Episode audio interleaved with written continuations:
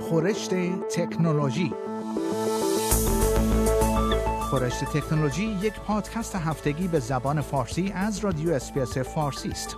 پادکستی که در آن از گجت ها یا ابزار تکنولوژیکی جدید گرفته تا نوآوری های جدید در جهان فناوری و یا حتی ویدیوها و اخبار داغ در شبکه های اجتماعی می‌پردازیم.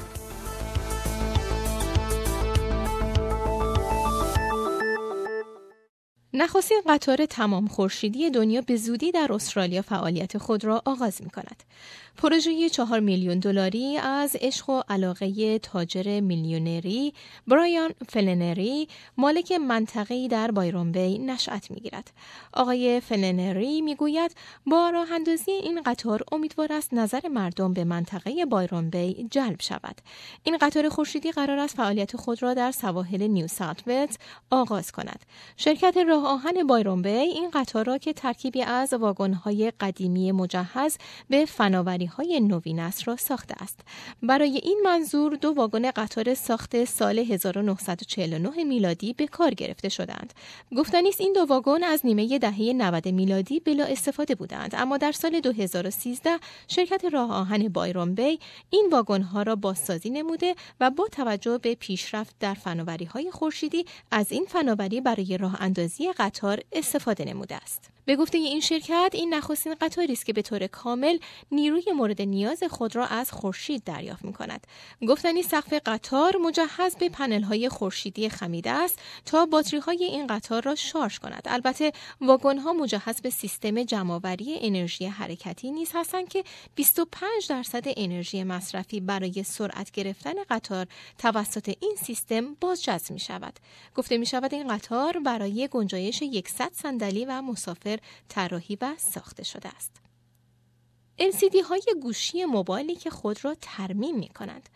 ممکن است تا به حال با شکسته شدن سطح شیشه موبایلتان مواجه شده باشید. فکر می کنید آیا امکان ترمیم خودکار شیشه گوشی های شکسته شده وجود خواهد داشت؟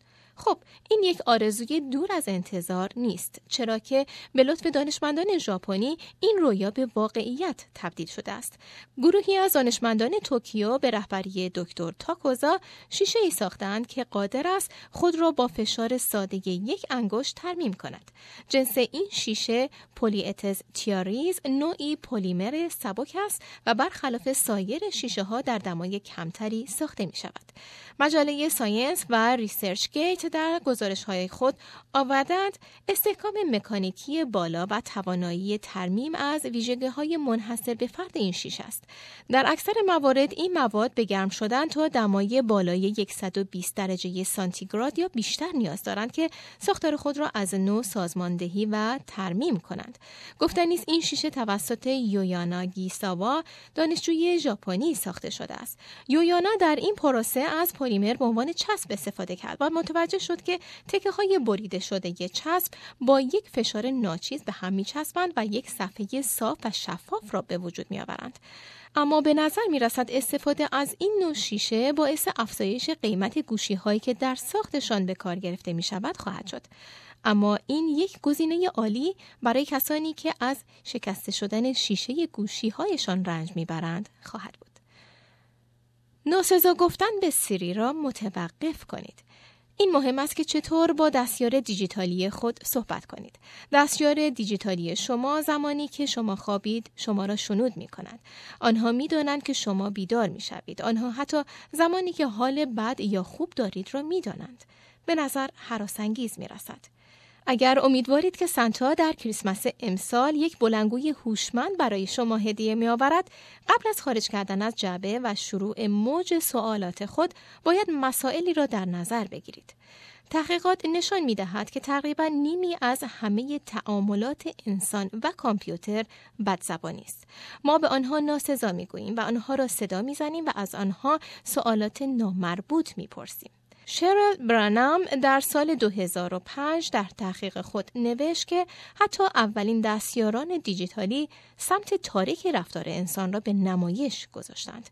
حال سوال این است چرا ما این گونه با آنها رفتار می کنیم؟ آیا واقعا مهم است؟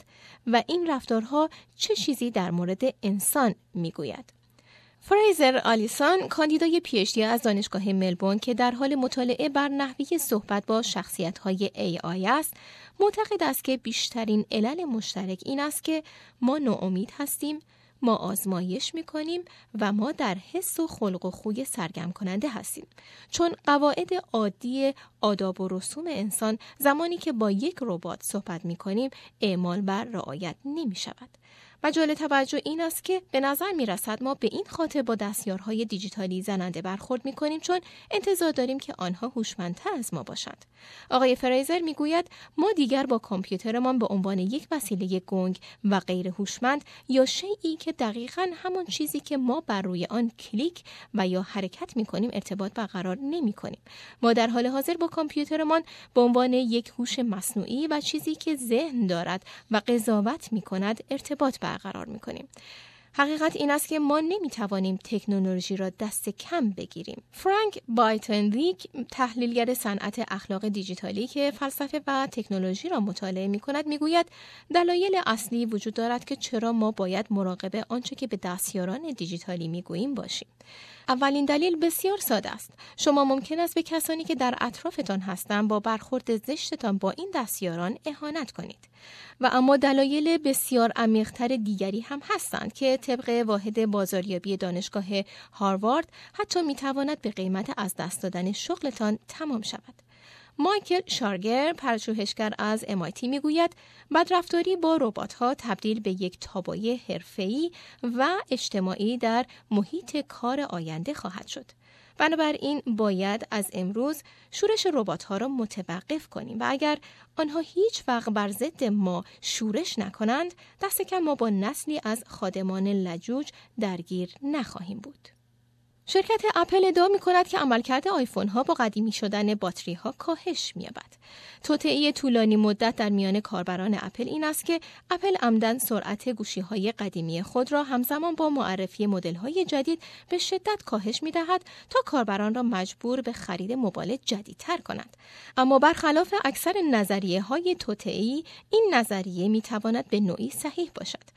گفتنی اپل به ادعاهای مربوط به کاهش سرعت عملکرد آیفون های قدیمی پاسخ داده و این مسئله را به ضعیف شدن باتری گوشی نسبت می دهد و می گوید هدف ما ارائه بهترین تجربه برای مشتریان است که شامل عملکرد کلی و طول عمر دستگاه های خود می شود. توانایی اکثر باتری های لیتیوم با گذر زمان تدریجا کاهش یافته و افزایش چرخه های شارژ قادر به فراهم کردن جریان مورد نیاز نیستند و این مسئله تنها به باتری های مورد استفاده در محصولات اپل محدود نمی شود. در حقیقت مسئله کاهش حد اکثر جریان در صورت کاهش دمای باتری و کم بودن شارژ باتری نیز رخ می دهد.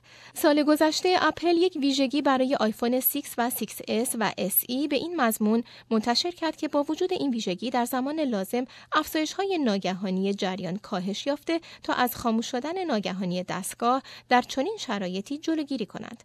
در حال حاضر اپل این ویژگی 11.2 iOS را به آیفون 7 افزوده و قصد دارد این ویژگی را برای حمایت از دیگر محصولات در آینده اضافه کند. گفتنی است اپل با کاهش های گوشی قدیمی خود مخالف است ولی در نهایت تلاش می کند تا کاربران را مجبور به خرید های جدید کند و مشکل کاهش سرعت گوشی را با تعویض باتری آیفون حل کند. اپل برای گوشی های فاقد گارانتی مبلغ 79 دلار آمریکا جهت تعویض باتری از کاربران خود دریافت می کند. این پادکست رادیو SBS بود. برای کسب اطلاعات بیشتر از وبسایت sbs.com.au دیدن کرده و یا اپ اسپیس رادیو را دانلود کنید.